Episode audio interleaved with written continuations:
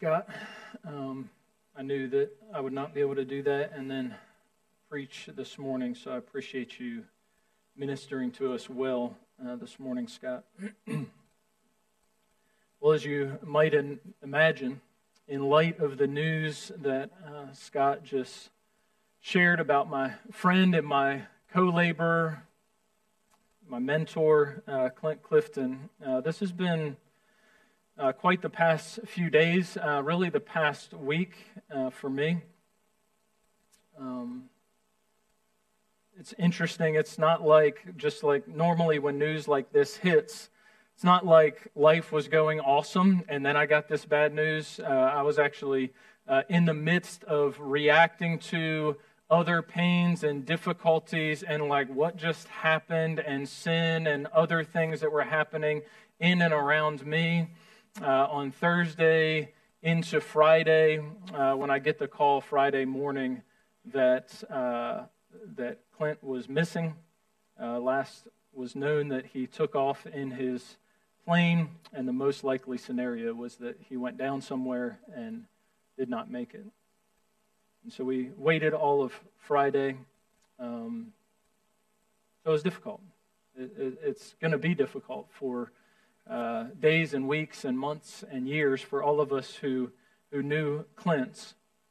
Um, but I want to be honest about what my first reaction was, honestly, for all the different things that hit me this week, the culmination of which was learning about Clint's. Uh, my first reaction is probably like a lot of your reaction when, when news hits you, and that is to keep going, to busy yourself, and to just figure out what to do to not think about it and not uh, not pray about it and, and those types of things. I just I tried to keep going.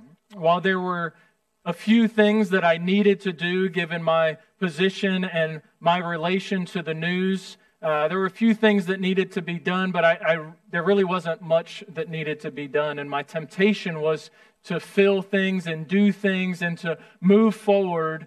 And again, I, I have a feeling that so many of you are similar in that. What I really needed to do, though, was not to fill my day, not to create a to do list. What I really needed to do was to relearn the biblical acts of laments.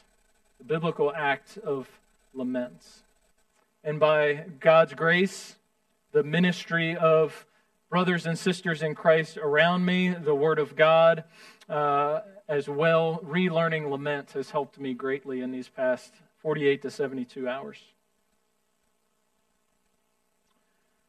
And while I know most of you in the room have no clue who Clint Clifton is, you maybe have heard his name, you maybe have seen his picture on a slide or on a Facebook or on email or something like that. Uh, I understand that most of you really don't know him or have a relationship. As Scott shares the news, you feel like you should be grieving with us, and I appreciate you grieving with us, but uh, I understand that most of you did not know him. You certainly did not know him like I did. Um, and so uh, it would be odd for me to like eulogize Clint Clifton right now, right? Uh, honestly, it is a bit weird that you guys don't know him, right? As, as Scott said, he was instrumental in the planting of this church 10 years ago, and most of you don't know him. Isn't it amazing what can happen with our legacy if we pour into other people? There will be people who know Jesus and gather together to worship Jesus that we've never met. It's a beautiful, wonderful thing. But I know most of you don't know Clint, uh, nor are most of you part of a lot of the other things that are going on in my life right now. I do know that you have your own sorrows, your own fears, your own pains, your own interactions with evil in this life. And so this morning, our journey together is going to be this learn to lament for God's glory and your good. Learn to lament for God's glory and your good. Uh, we are not going to be in the book of Hebrews this morning. We're going to be in the book of Psalms. But before we dive into our text this morning, I understand that the word lament might not be a word that you use on a regular basis, right? It may not be a word that you're overly familiar with. If someone were to come up to you and say, Could you uh, define for me or describe to me what lament is? I think most of us would fail that test. We would fail that interview. And so let me share a few statements about laments. The, uh, all three of these statements are from a really helpful book on the topic of laments entitled Dark Clouds, Deep Mercy by Pastor Mark uh, Vroegop. Uh, listen to some of these statements about laments. Number one, laments is a prayer in pain that leads to trust. Right? A prayer in pain that leads to trust. That's one of the hopes that we have as Christians is that even our pain, God uses to build our trust in Him. That's what lament is. It's a prayer in pain that leads us somewhere. It doesn't just stay in the pain, it leads us to trust more fully in God.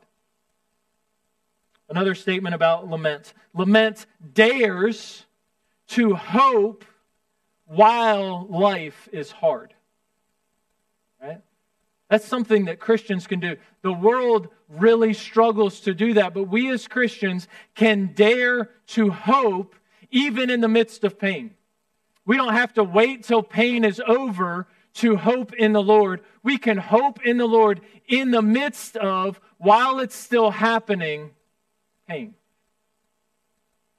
Another statement on laments. Laments is a prayer of faith despite your fear. Right? When life punches you in the guts, when life flips your world upside down, there are many fears that want to overtake you. Right? And there's a temptation to put off prayers of faith because of these fears. And laments is a prayer of faith, despite, in the midst of, while it's still happening, your fear. And so let us learn to lament together. We're going to be in Psalm 13, the 13th Psalm. If you have a Bible, I highly encourage you to follow along with me in this uh, short but powerful psalm. If you're not used to navigating your way through the scriptures, about halfway through your Bible, maybe a little towards the beginning, uh, it should fall open to the book of Psalms.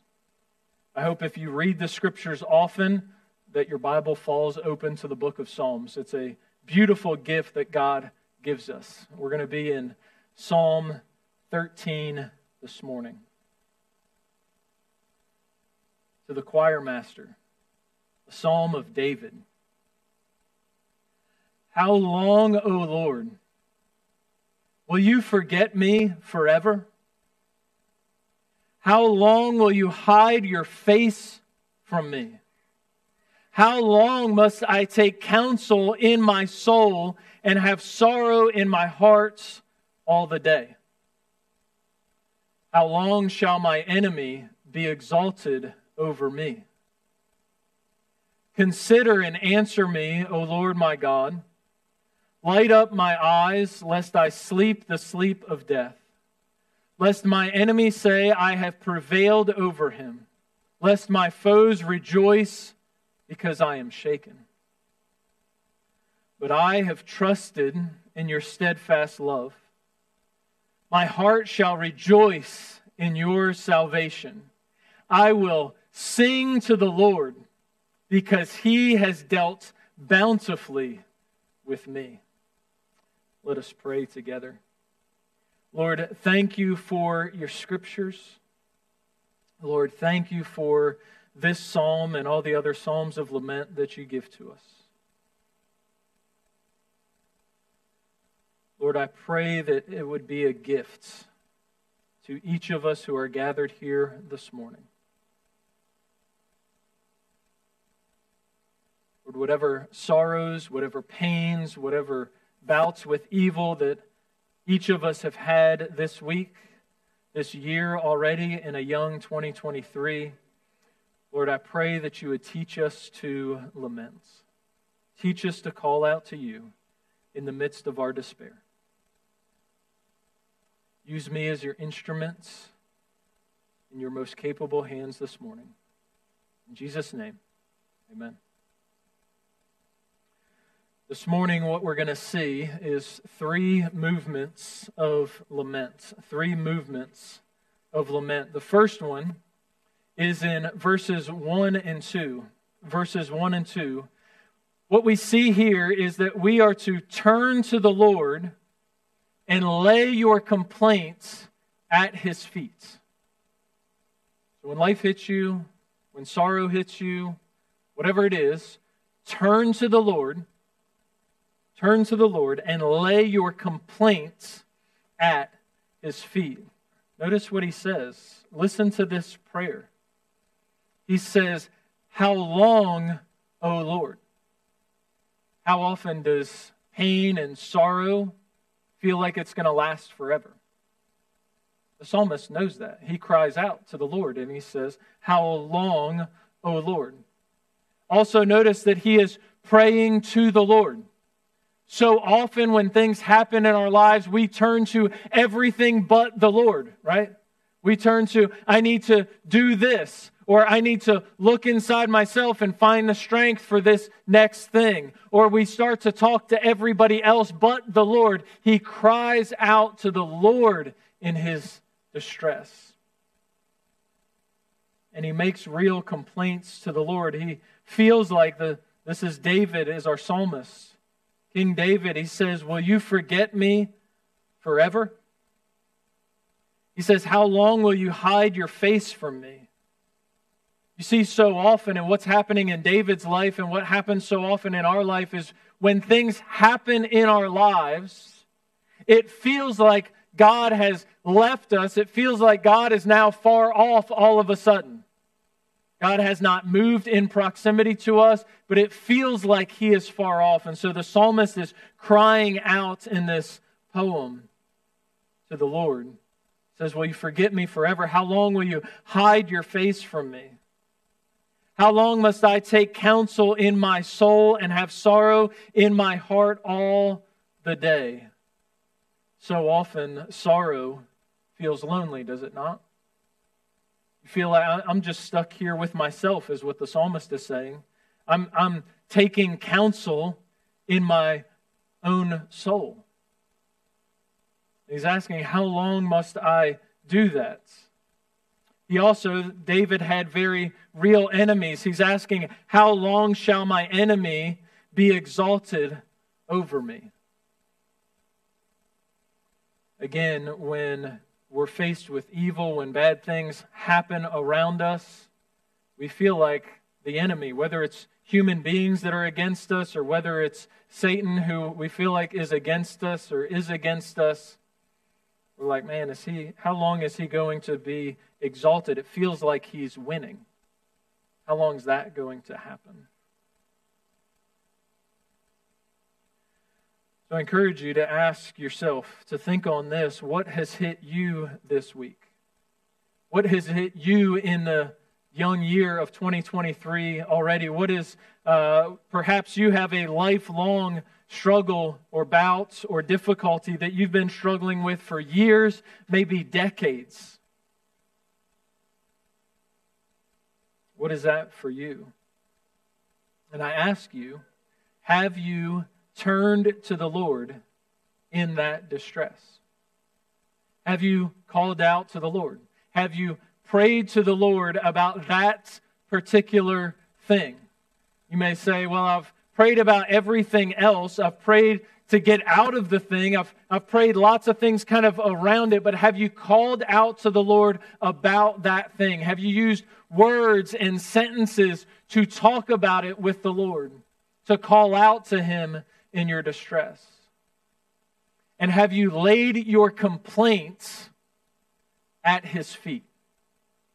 Does it feel weird to say, to complain to the Lord? To tell the Lord your complaints? It may feel weird to, to think that. It may feel weird initially. But do you think God knows your complaint before you pray it? Absolutely. Do you think He knows your complaint, complaints and how you're going to articulate it even before you're able to put words to it? Absolutely, He does. Turn to the Lord. Lay your complaint at His feet. You don't need to go everywhere else. You don't need to tell everybody else all the things. Eventually, you, you'll need to bring in some brothers and sisters in Christ. But first and foremost, lay your complaints at the feet of Jesus. It's the first movement to turn to the Lord, call out to the Lord, and lay your complaints at his feet. We must not stop here, though. David, our psalmist, continues the second movement for laments. After we have turned to the Lord, cried out to the Lord, and we lay our complaint at the feet of the Lord, the second movement in verses 3 and 4 is that we would plea for restoration, for God's glory and your good. Plea for restoration, for God's glory and your good. David makes a request to the Lord. Verse 3, he says, Consider and answer me, O Lord my God. Light up my eyes.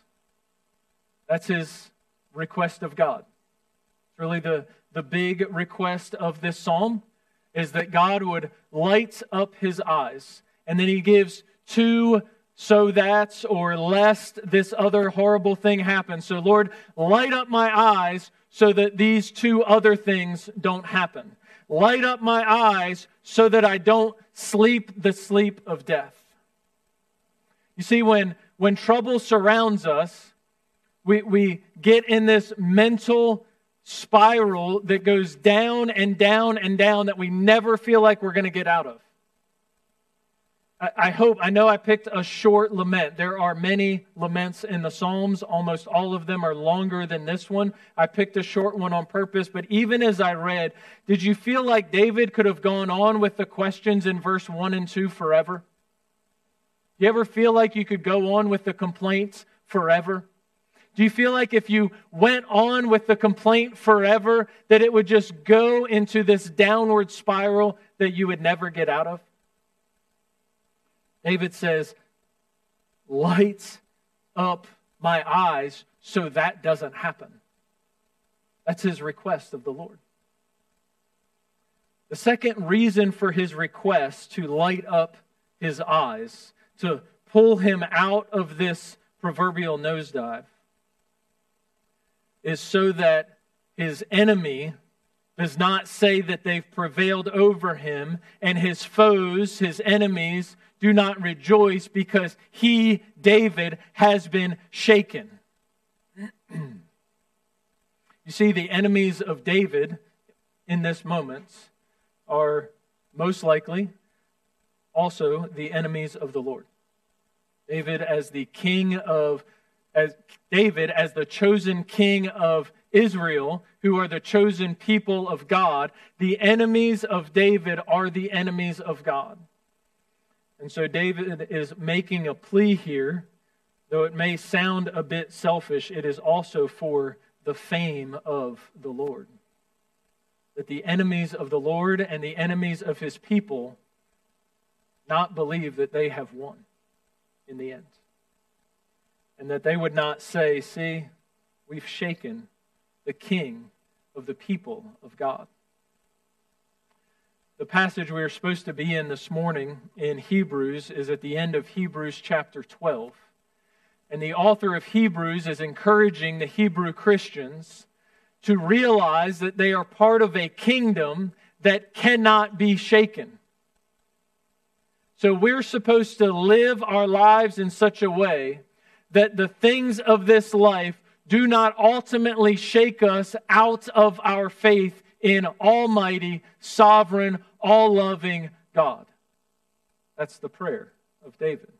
Lift up my eyes so that my enemies, my foes, would not rejoice because God's servant has been shaken. This is why we need lament. We've got to get out of this moment where we're shaken. Sure, we're going to be shaken temporarily. Sure, there's going to be moments and seasons, potentially days, where, where we are just on our knees doing the first movement, crying out to God and laying our complaint at His feet. But we have to move past that. And we have to make our petition, make our plea to God. And our plea to God must be for restoration. God, don't leave me here. Here's my complaint, but don't leave me here. Light up my eyes. Get me out of this downward spiral. Get me out of this place where the enemies of God are thinking they have won. So we must call out to the Lord. When you turn to the Lord in your distress, plead with the Lord to restore you. Plead to the Lord to restore you for his glory and your good. Did you know that if you are a Christian, if you are in Christ, if Christ is your Lord and Savior, the glory of God and your good are inseparable things. So if you work towards the glory of God and making much of God, it will be for your good. And anything good that you involve yourself in will result in the glory of God. They are inseparable. So when you call out to God for your restoration, do not call out to God saying, God, people need to see how awesome I am. People need to see how strong I am. People need to see that I've got things all together. No, no, no. We need to do so for the glory of God, for His fame. And it will also lead to our good. Plea for restoration, for God's glory and your good. The third movement in verse 5. The third movement in verse 5. Find restoration in the Lord. Find restoration in the Lord. Read with me verse 5. David says, But I have trusted in what? I have trusted in your steadfast love. My heart shall rejoice in your salvation. Where do we ultimately find our restoration? It is in the character of God. In the character of God. It is in His steadfast love. David has trusted in the steadfast love of the Lord. He has not trusted in getting out of the circumstance. He has not trusted in waiting till his fears go away. He has not trusted in himself to pull himself up by his own bootstraps and, and make things happen. He has placed his trust in the steadfast love of the Lord. David's pattern is the pattern that you and I are to follow as well. The firm foundation for trust and for restoration is only found in the steadfast love of the Lord. So, in what you're struggling with, in your trials and your difficulties and your suffering, have you sought restoration in the steadfast love of the Lord? You see, throughout the scriptures, specifically throughout the Old Testament, when God is describing his character to his people, he uses this idea of his steadfast love, and often it's, it's in a little bit longer list. It starts in the book of Exodus, it's repeated in several Psalms, it's in the book of Jonah, it's in several of the prophets. The Lord describes himself as a Lord who is good and gracious. He is slow to anger, and he is abounding in steadfast love. I love that phrase, abounding in steadfast love. Like, the Lord is never going to run out of steadfast love.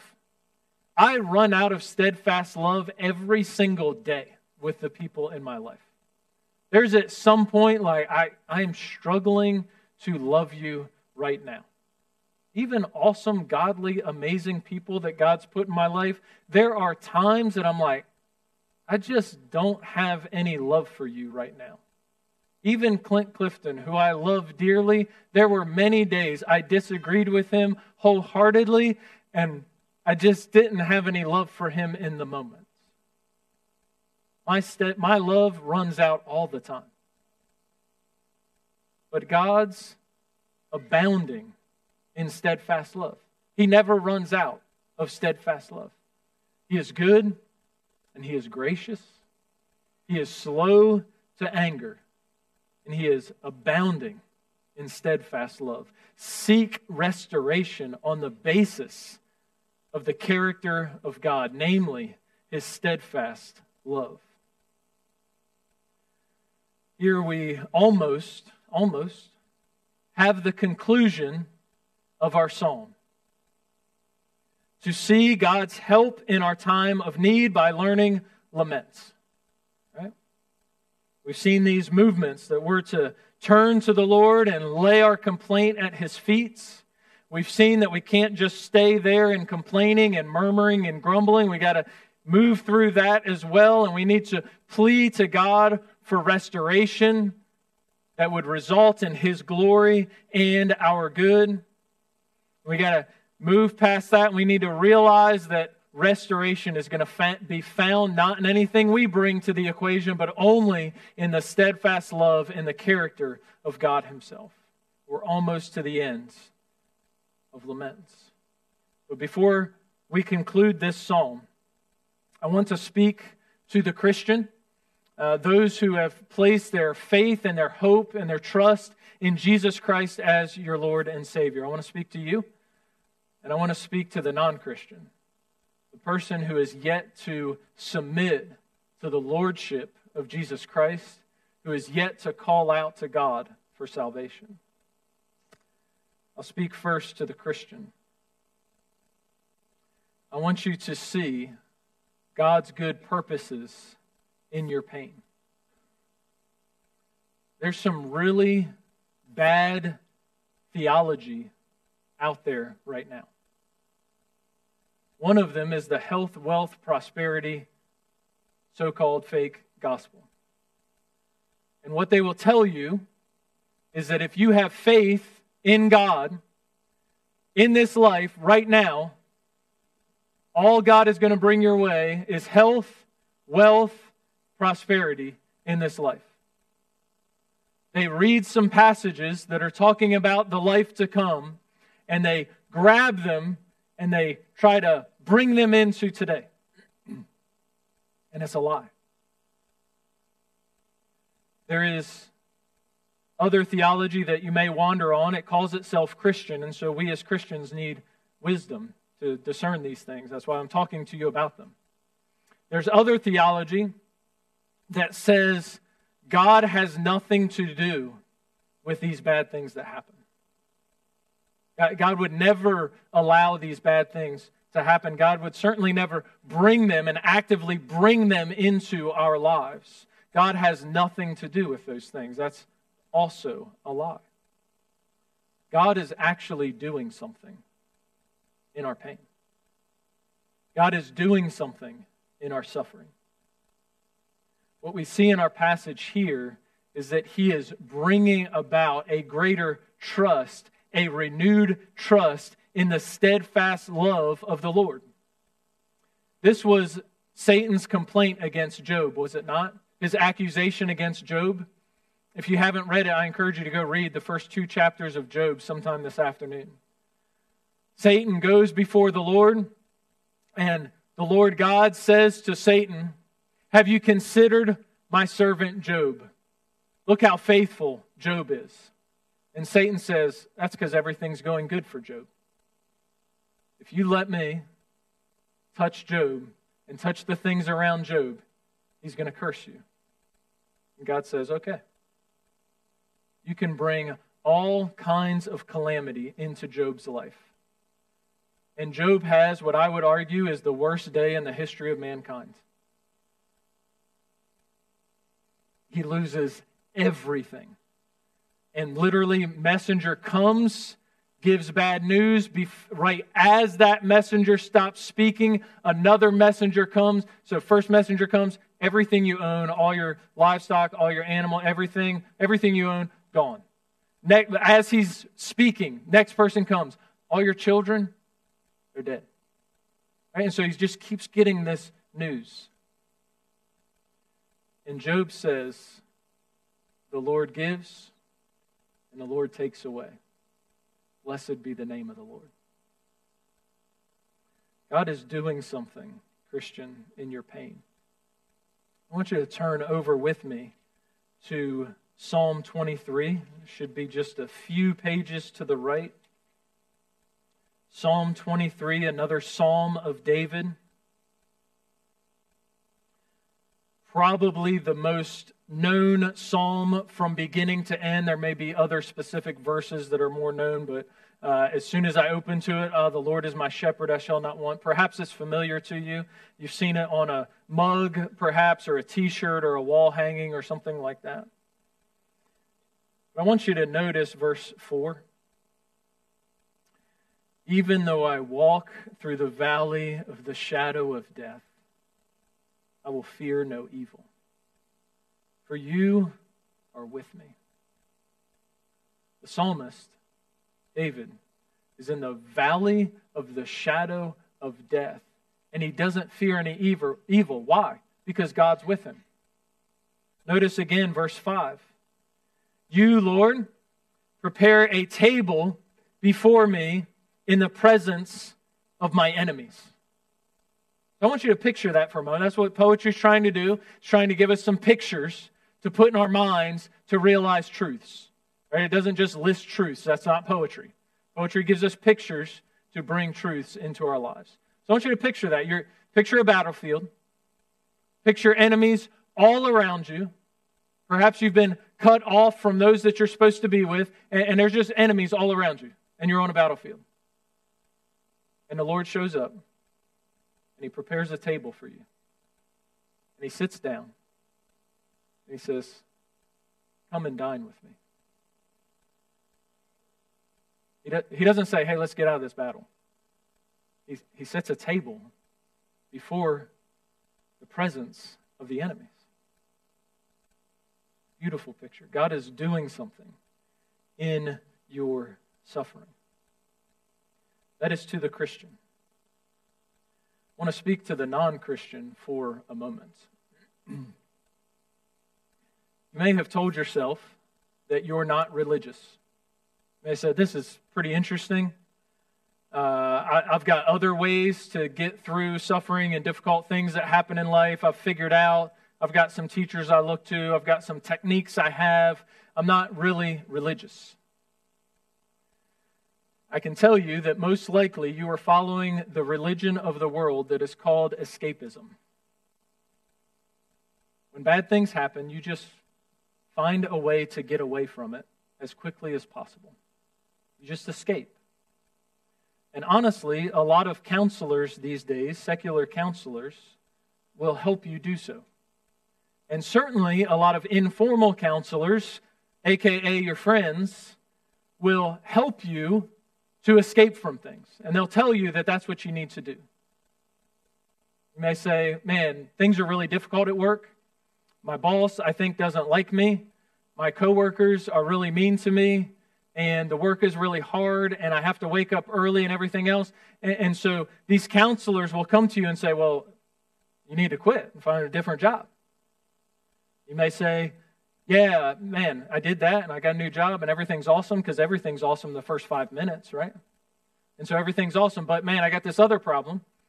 My, my wife is just horrible to live with. My marriage is difficult. You say, okay, there's an out for that as well. It's called divorce. Get you get a divorce.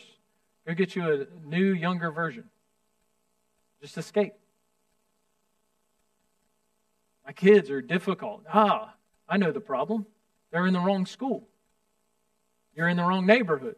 You need to move. That, that team is no good. The coach is horrible. The coach is an idiot. We need to get them out of there. Switch the, switch the circumstances. And again, it's always good for five minutes at a time. but it's never lasting. You're just escaping reality. This will never lead you to pure, true, lasting joy. The reality is is that you are drowning. You are drowning in a sea that will end in your destruction, in eternal death, eternal separation from God, from all his people, and from everything good that has ever happened. And yet, God is calling out to you. God, God is showing you that he is able to save you. And the requirement for you is to call out to him and be saved. The good news for you this morning is despite all that you've tried to do to escape the difficulties of this life, all that you have tried to do to escape every, all the circumstances of your life that are inconvenient or uncomfortable, all you need to do is call out to the Lord with a pure heart and plead with Him to save you. You can actually do that right where you are. You can call out to the Lord and say, Lord, I don't really know all of how this works, but I need you to save me. I've been trying to do everything on my own, and I need you to save me. You actually don't need me to do that with you. I can't save you. You don't need anybody sitting around you to do that. They can't save you. Only God Himself can save you. Now, if you do that, and that's you, I would plead with you to come tell me if a member of this church brought you, tell them what's going on in your life. There's a lot more that we want to explain to you. There's a lot more beauty and truth in these scriptures that we want to show you. We don't just want to leave you to figure it out on your own. So we would ask that you would talk to us about it. If you have questions, we'd love to talk to you about it. You don't need us to show you those things. You need the Lord. You need to call out to Him and be saved. But we would love to speak with you about it. Before closing our time together, we need to turn back to our psalm, Psalm 13. Psalm 13.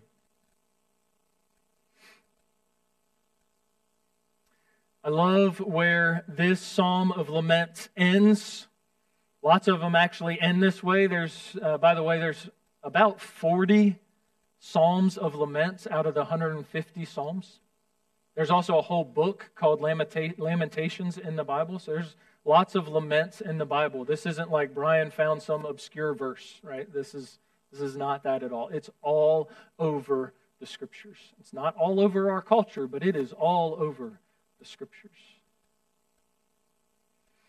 But I love where this one ends. We started in despair in verse 1 and verse 2.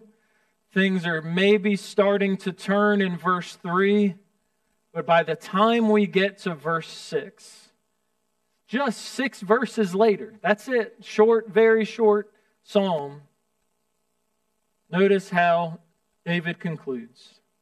He says, I will sing to the Lord because he has dealt bountifully with me.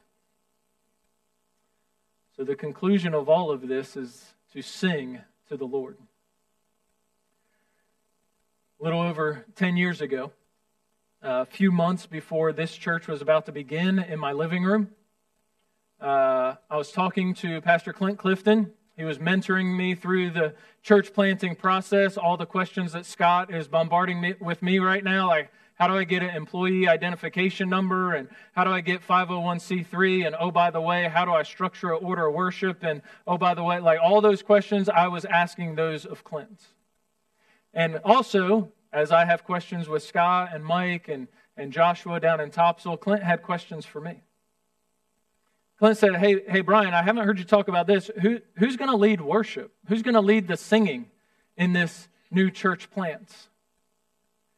Honestly, I don't remember how I answered. I think I probably tried to change the subject, if just knowing myself. I just probably tried to talk about something else because the reality was I didn't care. I didn't have a plan, and I didn't care. And Clint, as clear as day, looked at me and he said, Brian, you believe that you can have a faithful church gathering without leading the church to sing to the Lord, don't you? Again, I don't think I answered. Clint said to me as clear as day, Brian, I'm going to pray for God to change your hearts on this topic of singing to Him. By God's grace, God has been doing just that for the past 10 years. I am keenly aware that I'm not the best musician or singer in the world, probably not even in this room. But the Lord has commanded us somewhere around 500 times in His scriptures to sing to Him. And here in this psalm, it's to sing to Him even in our pain, even in our suffering. So I'm going to pray for us, and we're going to sing together. I love you guys. Let's pray.